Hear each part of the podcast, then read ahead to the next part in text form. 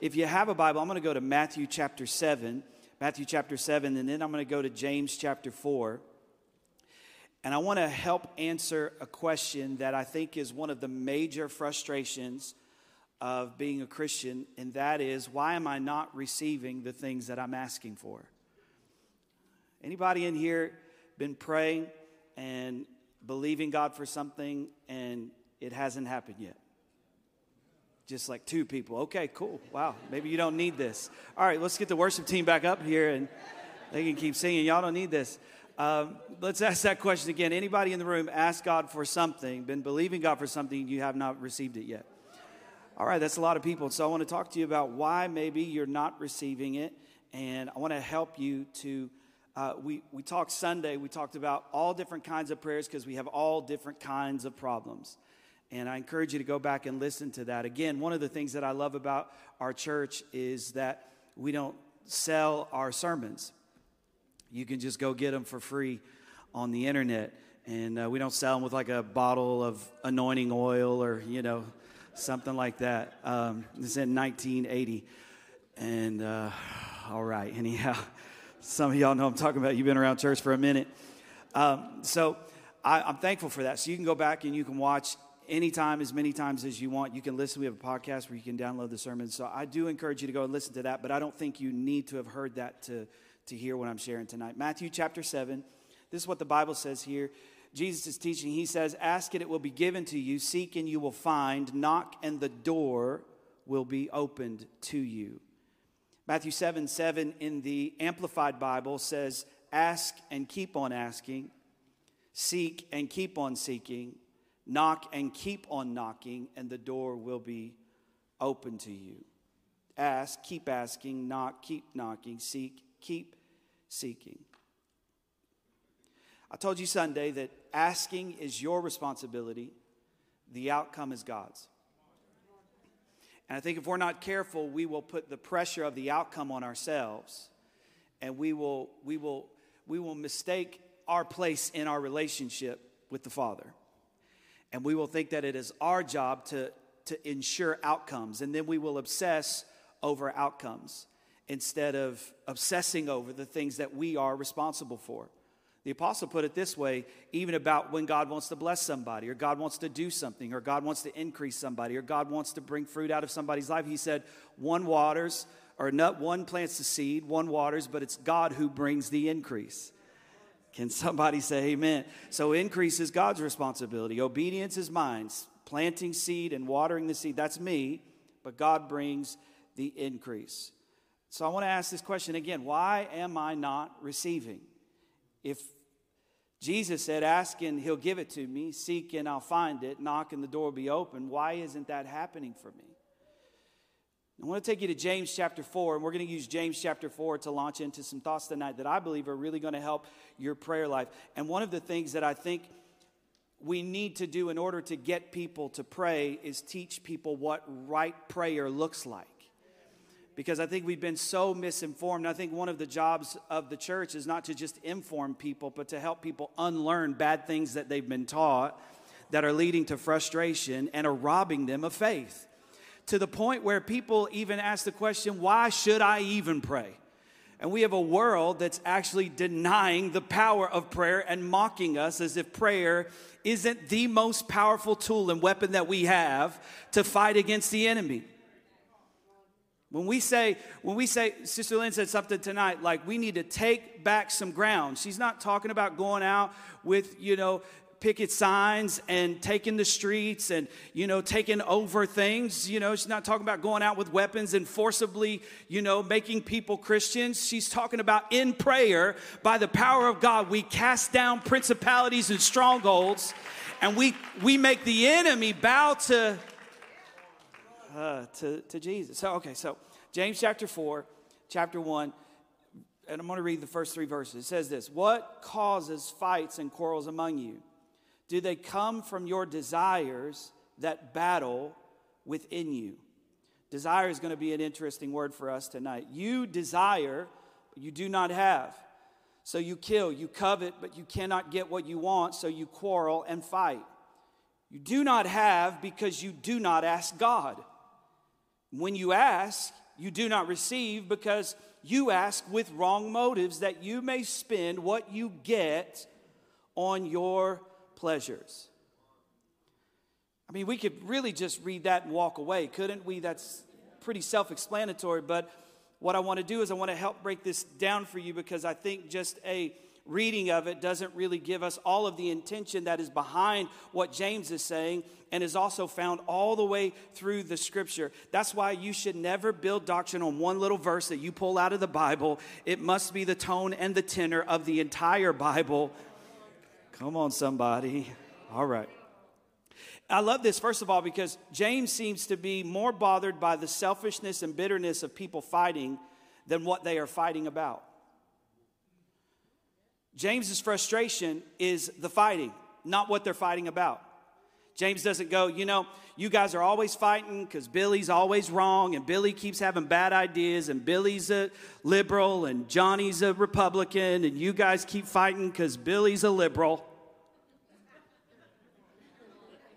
He's not concerned about what they're arguing over, he's concerned about the tenor and tone of the quarrel. If you are going to disagree, God says you better disagree the right way and with the right attitude, or I'll get more upset about the disagreement than I will what you are disagreeing about. Okay. All right, that was for free. That's not even what I came to talk about tonight. So, James, I, I love James. He's straight to the point. And, okay, so, so simply, we talked about this a little bit Sunday. We talked about one of the reasons we don't receive is because we just don't ask. And you have to make a commitment to yourself that you are that you are never going to not have something because you didn't ask for it. If I don't have it and it's God's will that I don't have it, that's fine. But it's not going but I'm but I'm not going to be void of it in my life because I didn't ask for it. Does that make sense? So he says, You have not because you don't ask God. And because you haven't asked God, you are now coveting every everybody else's stuff. You are looking at other people's lives. You are comparing yourselves with each other, and you're fighting and quarreling among each other. So much to, to the extent that you hate each other enough to actually kill one another. That's amazing to me. So he says, You have not because you ask not. And then he says, you, you don't have because you ask with wrong motives. So let's talk about have not because you ask not really quickly because I've, I've already discussed that let me write, let me read to you what Charles Spurgeon said about it. He said, we might state as a virtual spiritual law, he says that God does not give unless we ask. If we possess little of God and his kingdom, almost certainly we have asked little. Remember this text, Psalms 2, Jehovah says to his own son, Ask of me, and I will give thee the heathen for thine inheritance, and the uttermost parts of the earth for thy possession. If the royal and divine Son of God cannot be exempted from the rule of asking that he may have, you and I cannot expect the rule to be relaxed in our favor. And why should it be? That's what Charles Spurgeon said. So if Jesus had to ask, what makes you and me think that God's just up there reading our minds? He knows, but the reason we have to ask is because God wants to know do you even care? What I want. Do you even care about asking me? Are you interested in getting it from me or are you more interested in getting it on your own? And as a church, I don't want us to ever be a church that doesn't have because we didn't ask. So I'm just going to tell you, we're going to ask big. We're going to ask God for stuff that we don't deserve, that we didn't earn, that we didn't work for. Come on, somebody. I'm all about the, the vineyards we didn't plant, the houses we didn't build. I'm, I'm all, give me all that, Jesus. So I'm going to ask. But after James deals with the issue of not asking, he talks to them about selfishness in prayer.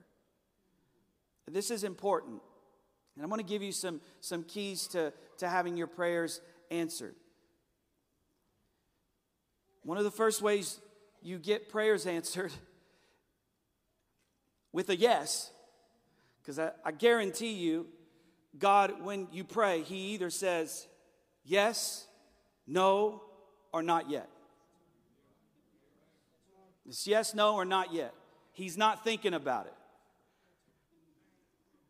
God doesn't have to reason. You know, like you ask God, and He's like, let me think about that for a second. I'm not really sure. Let me think about all the ramifications of that. No, when you ask, it's yes, no, or not, not yet. Let me give you a first, first thought here. If he cannot put his name on it, he will not do it. John 14 and 13 says this You can ask for anything in my name, and I will do it. Why? So that the Son can bring glory to the Father. Here's a key to answered prayers Will it bring glory to Jesus? Are you, are you asking for it because you want God to get the glory, or are you asking for it because it's what you need? Are you asking for it because you want God to get the glory, or are you asking for it because you want to get the glory? Let me give you a second thought. Obeying His word is not an option when it comes to our prayer life. We don't get to we don't get to claim promises and rebel against principles and get our prayers answered. Okay. Let me just give you scripture. 1 John 3 and 22 says, Whatever we ask, we receive from him. Why? Because we keep his commandments and do what pleases him. Number one, maybe your prayer isn't getting answered because God can't put his name on it. Number two, maybe your prayer isn't getting answered because you are not obeying the Lord's commands and pleasing Him with your life. You're like, that's not, yeah, that's New Testament. James 4 and 3 says, You ask not, or you ask and you do not receive because you ask wrongly to spend it on your passions. One of the, one of the keys here is that when we ask, if the motive is for me to get something to spend it on me, God says, I don't do that. I don't do that. but God, I really, really want you to. This is where we've gotten mixed up, and this is where theology got mixed up, and this is where TV preachers got mixed up, and this is where a lot of stuff got mixed up, was where we thought that God was obligated to give us what we want. And God isn't obligated to give us what we want. God is not obligated to finance our agenda. God's only responsibility is to take care of his agenda. Okay? So we've got to be very careful that we're not mad at God for unanswered prayers or what seems like unanswered prayers could be a no, but we got to be careful that we don't we're not getting upset with God because he's not giving us stuff that is going to make us happy because can I can I just tell you God isn't interested in you being happy. He's interested in your joy. He's interested in your joy. And joy has nothing to do with happenings, which is what happiness is all about. Joy is a secured position, not because of what I have or what I possess. Joy is secure because of who I possess. His name is Jesus, and I've already been given everything that I need in Christ. So if I'm asking for stuff because it's I just I just want it for me, God is not obligated to answer that request. And i am going to talk to you about this a little bit more because we need to talk about desire in a minute. But maybe, maybe James isn't just talking about asking for stuff that we want to we want for ourselves. What if James is also talking about we are asking too small? What if James is talking about people who only ask for enough for them? What if, what if God doesn't answer prayers that are, when we pray for just enough for us? What if, what if God, what if that's a selfish prayer? What if it's selfish to just say, God, keep my lights on? Think about that for a second. What if, what, if, what if God wants to do more than keep your lights on? What if God wants to use you to be a funnel of blessing, not only to keep yours on, but to keep others on. And maybe, maybe some of your asking is selfish in the sense not that you're asking to spend it on yourself, but the only person you're thinking about in your prayers is you. That's, man, that slapped me upside my head hard when I thought that. Maybe we're asking too small. Selfish prayers, what if selfish prayers are, are just enough for me prayers? I want to talk to you about this for a moment because, because the opposite of faith is not fear. The opposite of faith is actually sight. Okay, Second Corinthians 5 and 7 says, For we walk by faith, not by sight. James says, you, you have not because you ask not. And if you do ask, he says, You ask amiss. In other words, there's a, there's a mark that your prayer was supposed to hit and it missed the mark.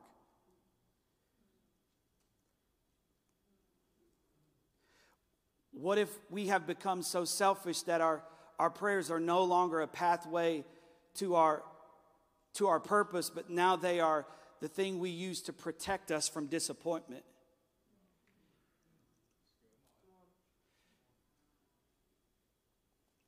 So now, now we are praying so selfishly that the only things that we can pray about are, are, are our personal protection and our personal blessing and God opening up a door for me. And it's amazing that even when you go into the Old Testament, you read about the life of Job, that Job's situation did not turn until Job started to pray, not about what was going on with him, but what, what was happening with his friends. The Bible said that Job prayed for his friends and then his situation started to turn. What it could it be possible that our prayers are missing the mark because all our prayers are focused on is us? Now, Mark 11, 24 is interesting because Mark 11, 24 says, Therefore I say unto you, what things soever you desire when you pray, believe that ye receive them, and ye shall have them. Okay? So James is talking about the things that you desire. James says that you get off in your prayers because you desire and you have these desires, they battle within you. And you desire, but you don't have, so you kill. You covet, but you cannot get what you want, so you quarrel and fight. And so he says, You have not because you ask not. There, there is a level of desire in your life that wants stuff that, that isn't for you. And so when you go, when you when you read something like a Matthew 11 or, or, or, Mark 11, 24, you get frustrated because you're like, well, if God said I'm supposed to get the things that I desire in my heart, well, why isn't He giving me the stuff I desire? Well, we have to check your desire. I think when God says the desire of your heart, the assumption is that the desire of your heart is also the desire of His heart.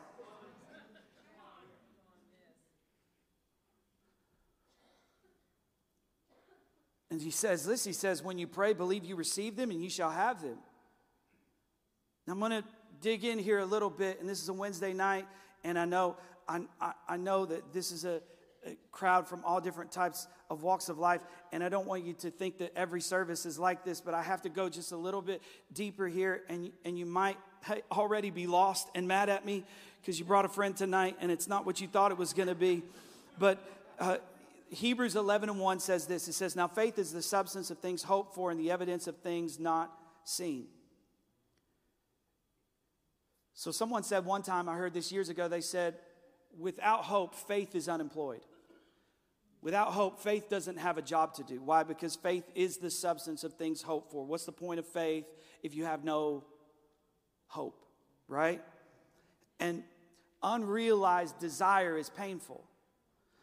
So, what happens to us is we have a desire. We ask God for that desire. God doesn't give us that desire, and that unrealized desire causes pain. That's why the Bible says in Proverbs 13 and 2 or 12, it says, Hope deferred makes the heart grow sick, but a desire fulfilled is like a tree of life. So, what happens to us is most people would rather stop asking than live with the pain of unrealized desire.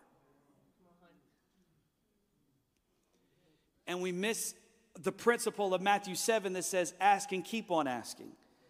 And there is there are unrealized desires, things that you've been asking God for, and you get to this point where you're just like, okay, I have prayed a long time, I have fasted about that. I have sought God. I have talked to people. I have gotten counseling. I have done everything that I know to do. I have given. I have served. And none of that is happening. So instead of living with the pain of unrealized desire, we stop short of ask and keep on asking.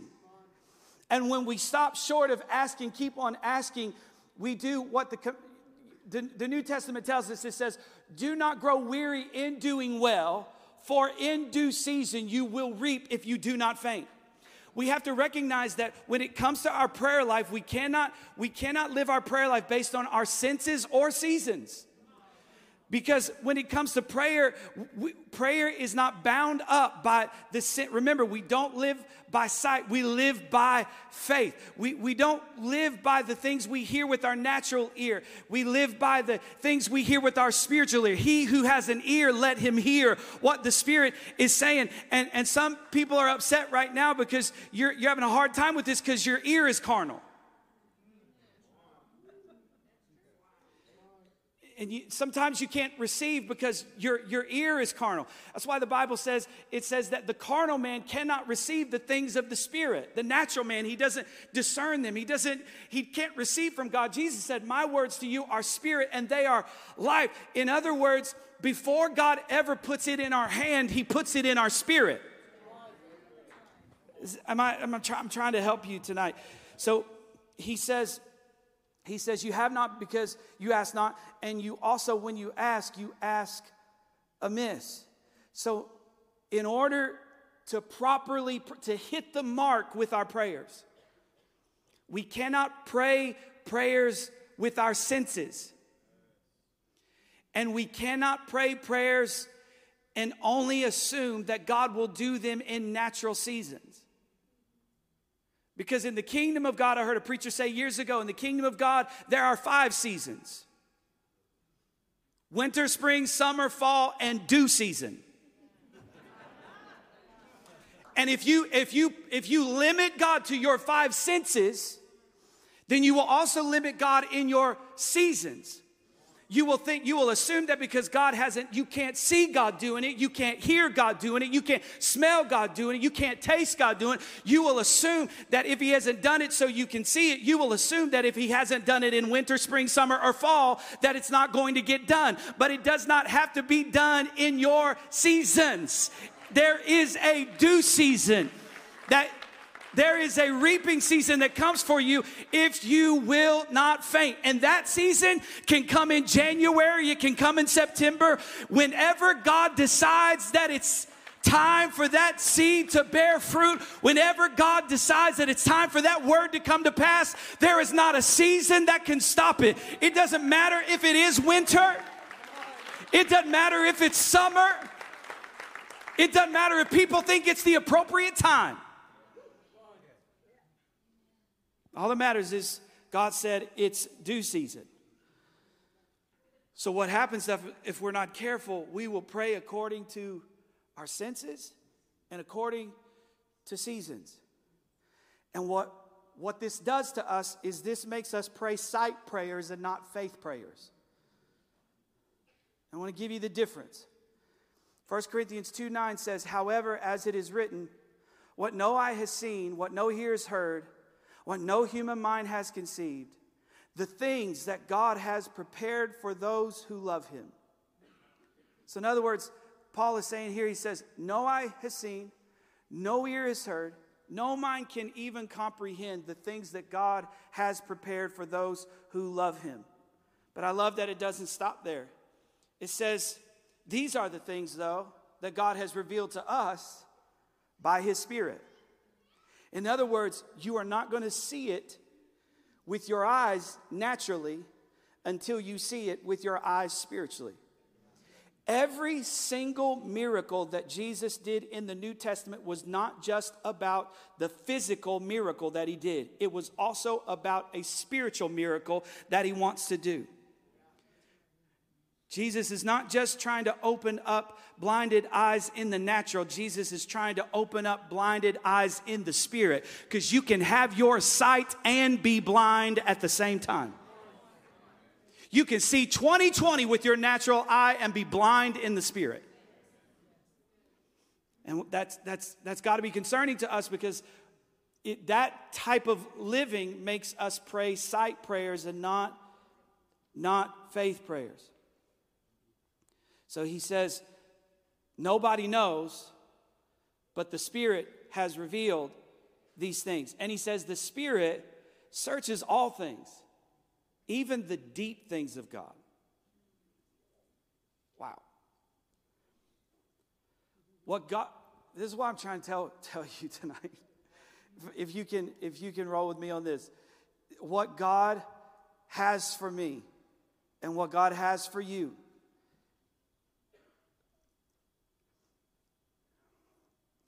at some point in its evolution into our lives, it is not seen by the natural eye. It cannot be detected by the human eye, but it does not mean it isn't there. And I have my challenge to you tonight is, and the reason I wanted to get up here and, and I shut down the music a song early is because I needed to get up here and tell you to stop praying for what you see in the natural, start asking God for what you see in the spirit. Here's here's here's I think where we're where we're missing it. And I, I know for some people maybe this sounds complicated, but this is not complicated. This is so simple. What happens to us is where we live in this natural world we start praying according to sight. And, and the extent that we ask God for things is to the extent of what we've been exposed to. S- some of us don't, don't know to ask for more because we've not been exposed to more. So, so what happens is we live in this natural world and of course, our prayers are dominated by our sight because we pray according to what we've seen. And so, what we're believing God for is not what He has for us. What we're believing God for is what He's already given somebody else. We want a duplicate, we want our version. So we see a house and we go, man, I want a house like that. We see a car and we say, I want a car like that. We see a job and we say, I want a job like that. We see a marriage and we say, I want a marriage like that. We see a person and say, I want to live like that. We see somebody. And so what we do, not only does comparison cloud the clarity of your own calling, but it pollutes what God has prepared for you because now you are asking on the level that you've seen in the natural and not on the level that you've seen in the spirit. So no wonder you ask and you ask amiss because God doesn't want you to have that house, He wants you to have your house. Is that?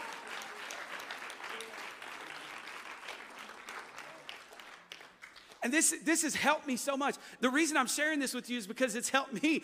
And, and, and I've been able to, over just the past few weeks, put some language to, to what God has been stirring in me for probably five years now. This has been, it's, it's, gotten, it's gotten to the point now where I understand it, and, and this understanding has literally brought me out of depression. I got, and the reason I tell you this is because it has, it has begun to eliminate comparison in my life because I am not asking God for anybody else's ministry, anybody else's calling, anybody else's. I want what God has created. I want what God has made specifically for me.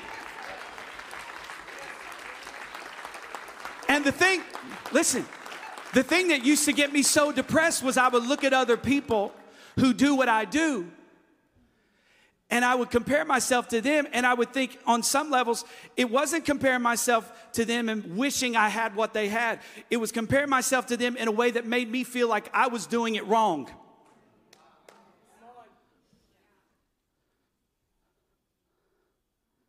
Y'all know what I'm talking about. You're a nurse, they're a nurse. But you live there and they live there. You're a teacher, they're a teacher. but they work here and you work there. You're a mechanic, they're a mechanic. But you work here and they work there. And I, I, I, used to look at other people who did what I did and thought that I was failing because I wasn't doing it how they were doing it. And then I realized I don't, I am never going to be held accountable to a word God didn't give me. Ever.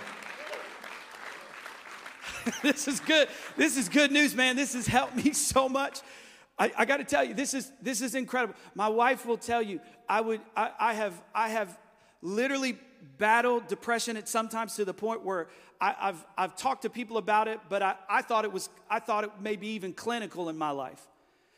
And, and so I was, I was considering, and, and I, I want to speak to everybody in this room who, who has a clinical diagnosed depression that I, I, don't, I don't know what you're going through. I have something different. And I don't understand what it means to have to take medication to get your levels right and all that other stuff. That's not what I'm talking about right now. But what I am talking about is a depression that has come upon you not because something is wrong with the chemical makeup in your mind, but because something is wrong with the way you are thinking about your life. And even for the people who have a diagnosed medical issue with depression and anxiety, I believe that the same God who has delivered me from whatever type of anxiety and depression I have faced can also heal and deliver you. But again, even with that, don't you run on a word God gave somebody else. Well, my friend took stopped taking their medication, so I Uh, I'm going to talk to you about that in just a second. We're going to get there. But it's lifted me up because there was, there, was, there was a level of comparison in my life that was not just clouding the clarity of my calling, but it was also polluting what God had prepared for me. And I would look at what I was doing, I compare what other people were doing, and I was like, man, I would feel bad. Maybe I just don't have enough faith. Maybe I just maybe I'm just not as gifted. Maybe I'm just not working as hard. Maybe I'm not giving it all that I've got. Maybe I just need to and, and maybe, but you know, I, I, I started to realize, hold up. God never told me I was supposed to do what they do. God made me the way He made me and he he put me together the way he put me together because what he needs me to do is is so specific. And if i try to do what they try to do i will ruin what god is trying to do through me to help you. I cannot help you trying to be somebody else. I cannot help you trying to be your former pastor I cannot help you trying to be your former church. My favorite thing is when people come to this church and they, they're like, hey, at our old church, we used to do this. And I'm like, if it was so great, why you here? We're going to do what we do. How we do it. my God. Even just the freedom to say that, my goodness. Uh, here, let me, let me give you some, some Bible real quick. So, John 6, 63 says, The Spirit gives life, the flesh counts for nothing. The words I have spoken to you, they are full of the Spirit and life. 1 Corinthians 2, 14 says, The person without the Spirit does not accept the things that come from the Spirit of God, but considers them foolishness and cannot understand them because they are discerned only through the Spirit. Years ago, I wrote this, this down, and as I was going through old notes today, I saw this. Someone preached years ago, they said in a sermon, they said, Prayer is how I give birth to what God has put into my spirit. I'm not all about the birthing analogies in church because that's, it doesn't feel like a male thing, you know what I'm saying? But, but prayer is how I give birth to what God has put, put in my spirit. Remember, Matthew 11, or Mark 11, 24, he says, he says this. He says, believe you have received them. Whatever you desire, whatever you ask in my name, believe you have received it, and you shall have it. look at the progression there. There is the progress that we see here is a there must be a belief that I have received it before I actually have it. Think about that. He says, Believe you have received them, and you shall have them. In other words, I said this just a few minutes ago, but I want to reiterate this. Whatever God's going to do for me, He's going to speak it to me because He gives it to me in my spirit before He puts it in my hand. And I have to act like it's in my hand before it gets to my hand. Okay, so in Joel 3 and 10, we quote a lot. It says, He says, Let the weak say, I am strong. In other words, I am not what I am, I am what I pray for. He doesn't say, Let the strong say, I am strong. He says, Let the weak say, I am strong. I receive it in my spirit before I receive it in my hands. Hebrews 11 and 3 says, By faith we understand that the universe was formed at God's command, so that what is seen was not made out of what is visible. This podium did not start out as a podium. This physical thing you see here did not start out this way. It started out as a thought. A thought became a plan or a drawing or a design that pulled together the material that ended up making this podium. And what happens is if you have the wrong thoughts about who and what you are supposed to be, you will pull together the wrong material and you will build a life that God never intended for you to build.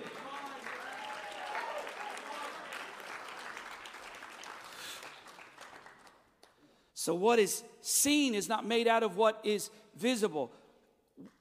When you stop living by the Spirit, you start living according to someone else's plans. This is why Romans 12, 2 makes so much more sense to me now. Do not conform to the pattern of this world, but ye, be ye transformed by the renewing of your mind. Then you will be able to test and approve what God's will is His good, pleasing, and perfect will. I cannot discern the will of God from my life until I get my mind right.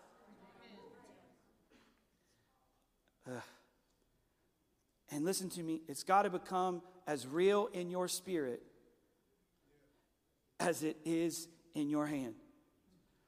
I'll, ne- I'll, I'll never forget this, and we have a living example of this almost every week up here. My brother, when we were little, we spent a lot of time in cars together listening to music because my dad and mom would travel all over the country. So you've got this little Chevy Chevette and all of our luggage and me and Ricky and baby Rebecca and mom and dad, and we're driving all over the place. Car catching on fire, staying in other people's houses, creepy people's houses, staying in church basements, staying in, you know, motels that you just, just an interesting life, okay? And what, whenever we were whenever we were in the car or we were in a service, especially in the car, because because we were sitting down, my brother Ricky would he would rock back and forth in the car, even when music wasn't playing. He's just constantly he's rocking back and forth, and he is banging his head on the on the seat, and and we're thinking, man, something is not right with this. Ricky's just banging his head. Music comes on, and Ricky's just in the back, and he's just, you know, air guitaring it like crazy. Piano comes on, Ricky, he's acting like he's playing the piano. Eh, bass line hits, Ricky's acting like he's playing the bass. We're in church, and Ricky's just, whoever he's watching on, on the stage, he's just playing right along with them. And whatever instrument he's playing, he's paying attention to, he's just playing right along with them. He's singing and he's making noise. And at that time, if you were to put an actual guitar in his hands, he could not have played it but it was in his spirit. And, and I'm just telling some of y'all, you need to air play. You need to air guitar before you ever get a real guitar. You need to go ahead right now and give God praise like it's already done. It's in my spirit. I might not see it in the natural, but I can see it in the spirit. And if I can see it in the spirit, then whatever I see, I can have. And the reason some of your prayers are amiss is because you're asking God for something that ain't even in your spirit. You just saw somebody else have it.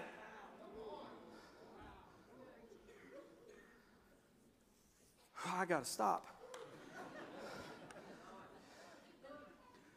Starts as an idea, but it's, it, it's, it's planted by God.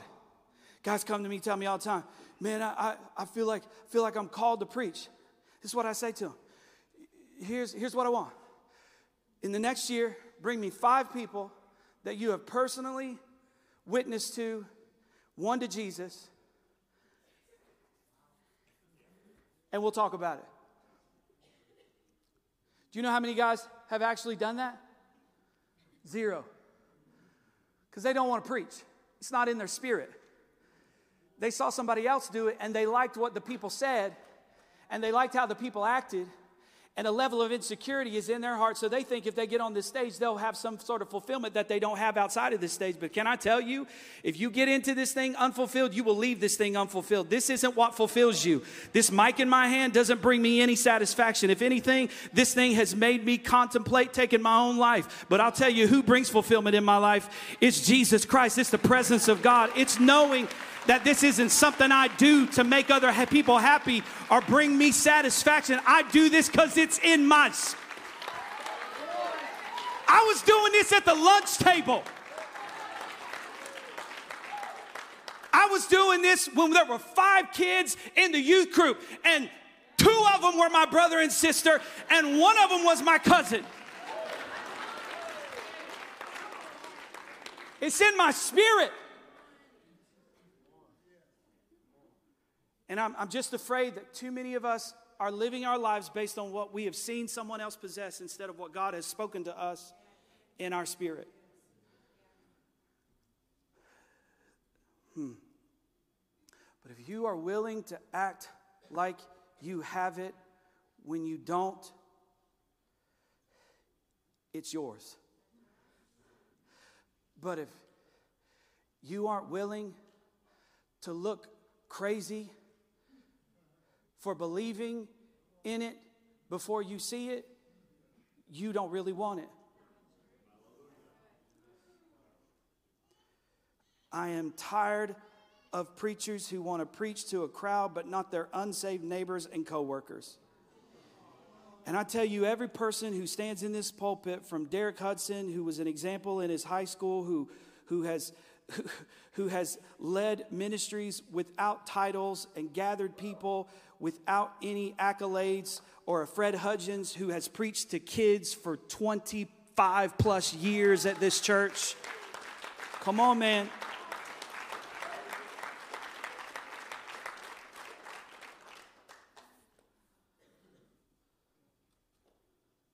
Romans 10 17 says, Faith comes by hearing, and hearing by the word of God.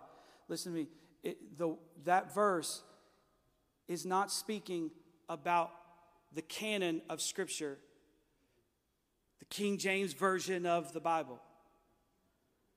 Romans 10 17, he says, So then faith comes by hearing, and hearing by the word of God. This was written before the scripture was ever, the Bible was ever put together. And the word there that is used in the Greek is not logos. It's not talking about Bible. It's not talking about written word. It's talking about rhema, spoken word. Rhema, the word rhema means that which has been uttered by the living voice. It's the same word used in Luke 5. We've talked about Luke 5 with Peter, where Peter said, Nevertheless, at thy word. He he's not saying, Nevertheless, at a scripture I read. And there's no replacing the logos. But there is, there is no spirit led life without Rhema. We, without Rhema, we do not get, and the Spirit will whisper into your ear, and He will tell you, This is the way, walk ye in it. Because I need answers that, that the, I, I need, I need answers that I cannot find in the scripture. Let me, let me tell you what I mean the scripture gives me so many answers, but the scripture doesn't help me choose a college. The scripture doesn't help me.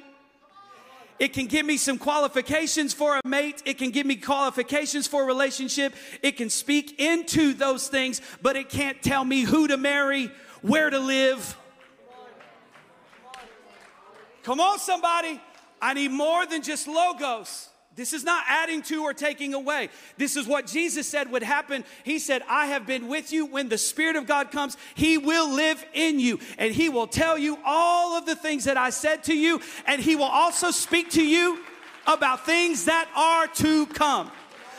The Holy Spirit will get in your life like a Google search and He will search the future and He will tell you in the present what's getting ready to happen in the future so that you can prep your life and make ready your.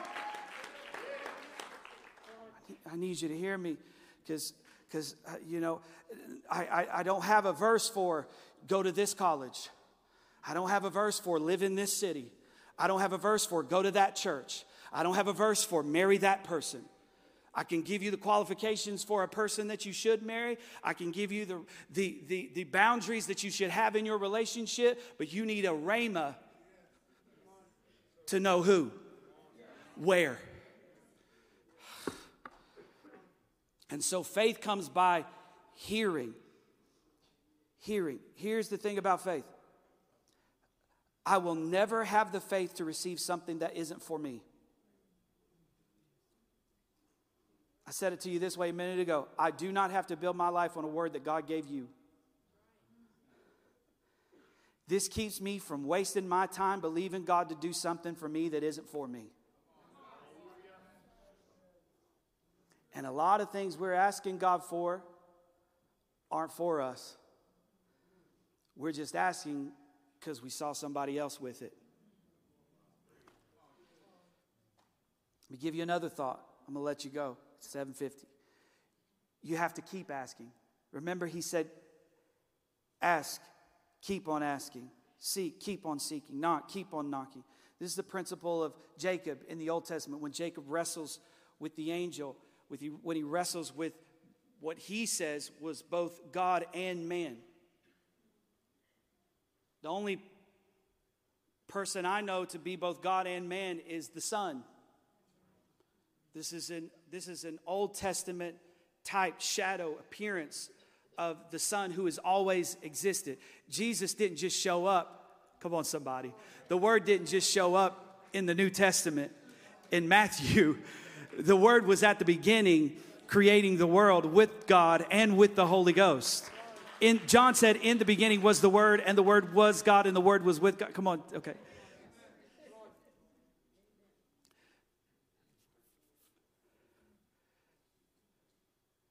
So Jacob wrestles, and what does Jacob do? The angel's like, Ah, you gonna stop? He's like, Nah, I'm not gonna let go until you bless me.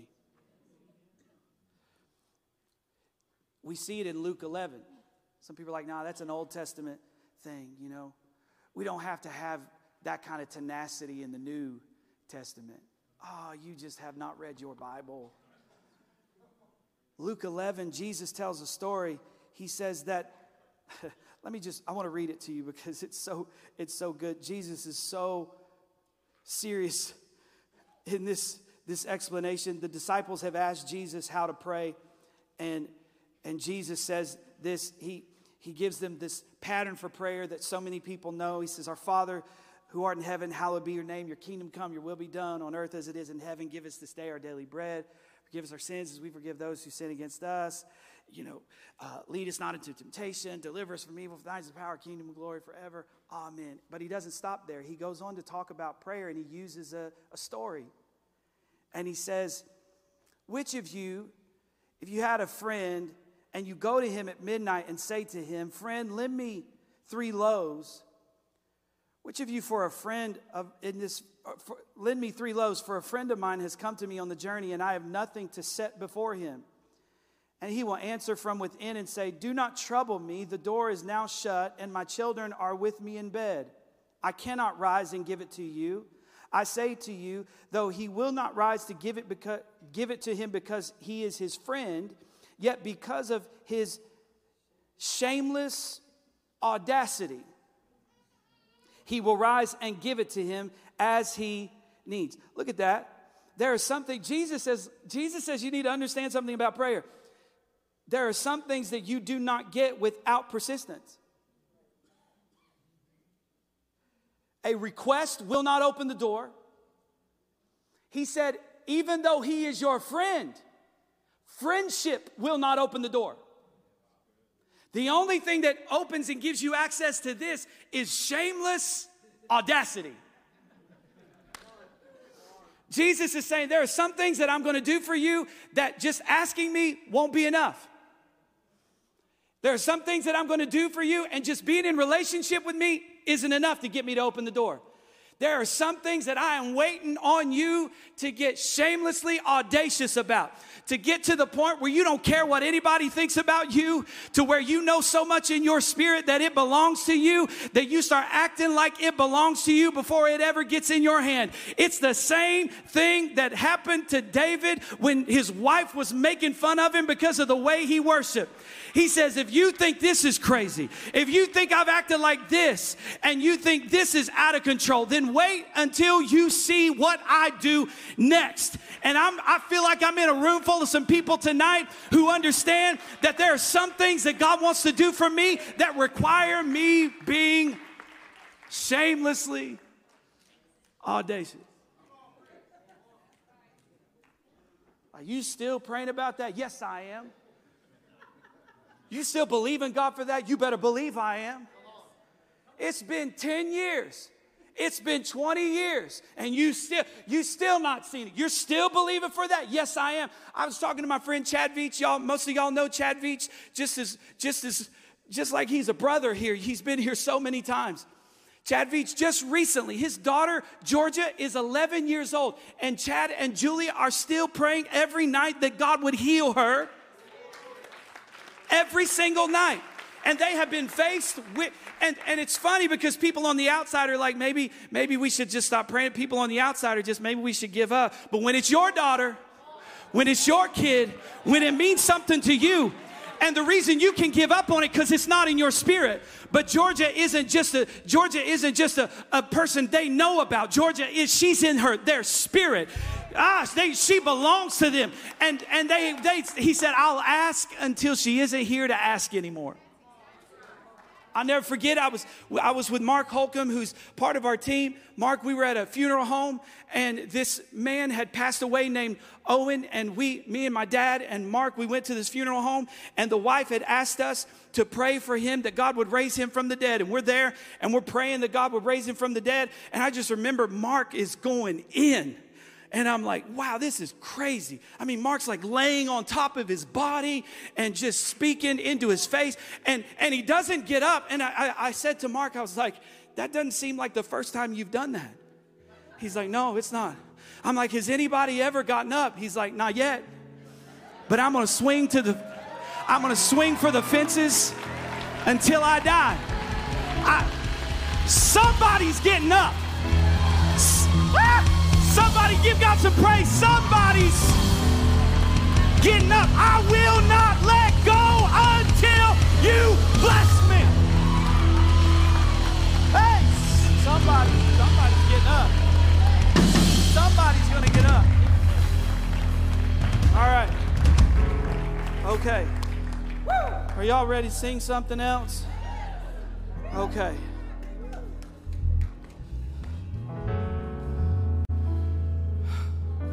Y'all ready?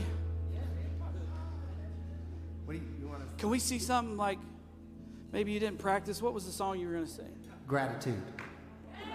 Ah, we need something with some like electric guitar in it and Right? Right? How live and you love. Can we do rattle? Rattle. Can we do rattle? Do you need a second?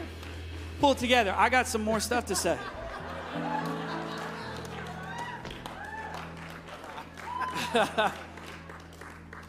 there's, a, there's a woman in the New Testament, she comes to Jesus and she says, My daughter needs to be healed. And Jesus ignores her.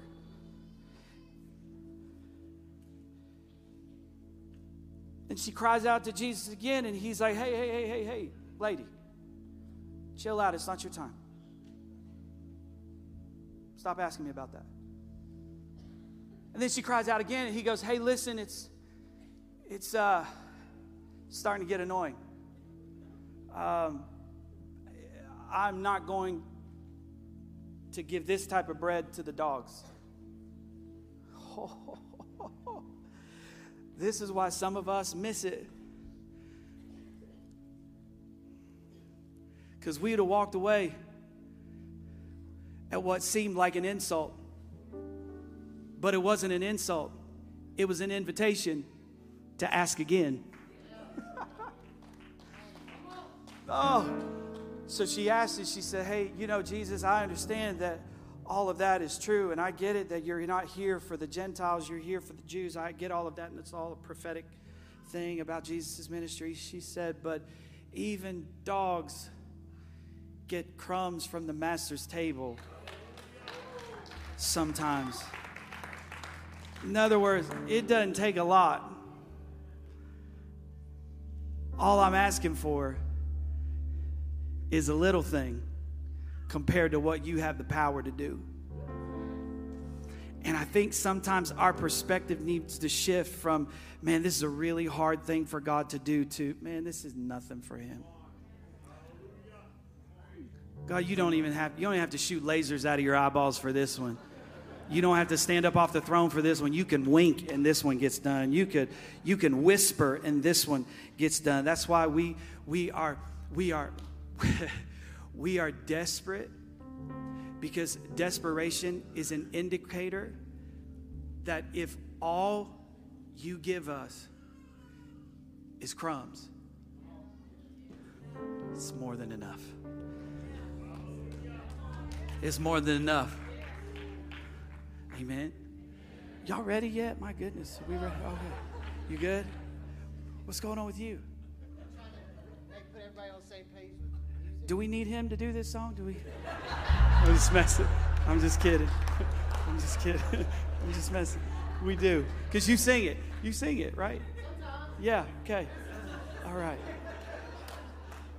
Let's hit it. You got it? Okay, y'all ready? Okay, I'm getting out of the way. We're going to worship, then I'll come up and close and we'll baptize some people, okay? Woo! Let's sing this song.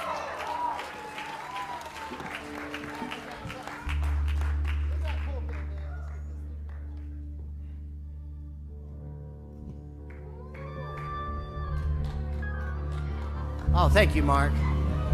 I didn't know what to do without an organ. You guys having fun?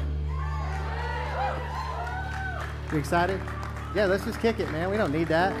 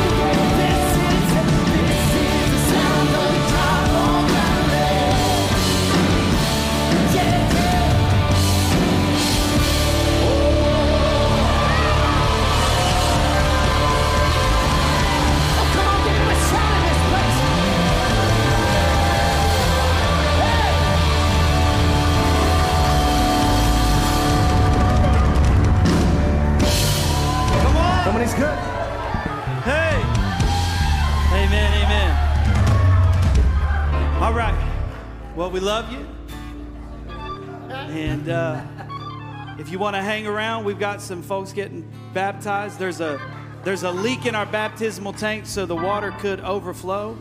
I think that's just a prophetic statement about what's going to happen, what is happening in our house. I love you. God bless you.